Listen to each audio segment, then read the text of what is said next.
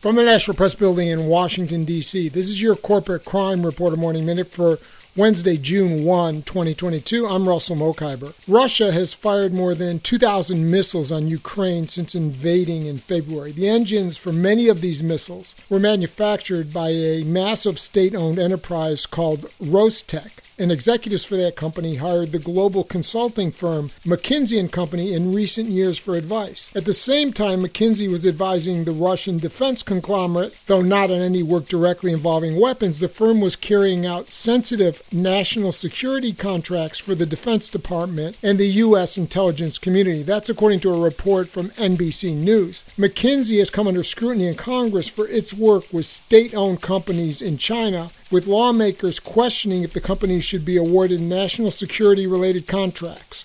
For the Corporate Crime Reporter, I'm Russell Mokhiber.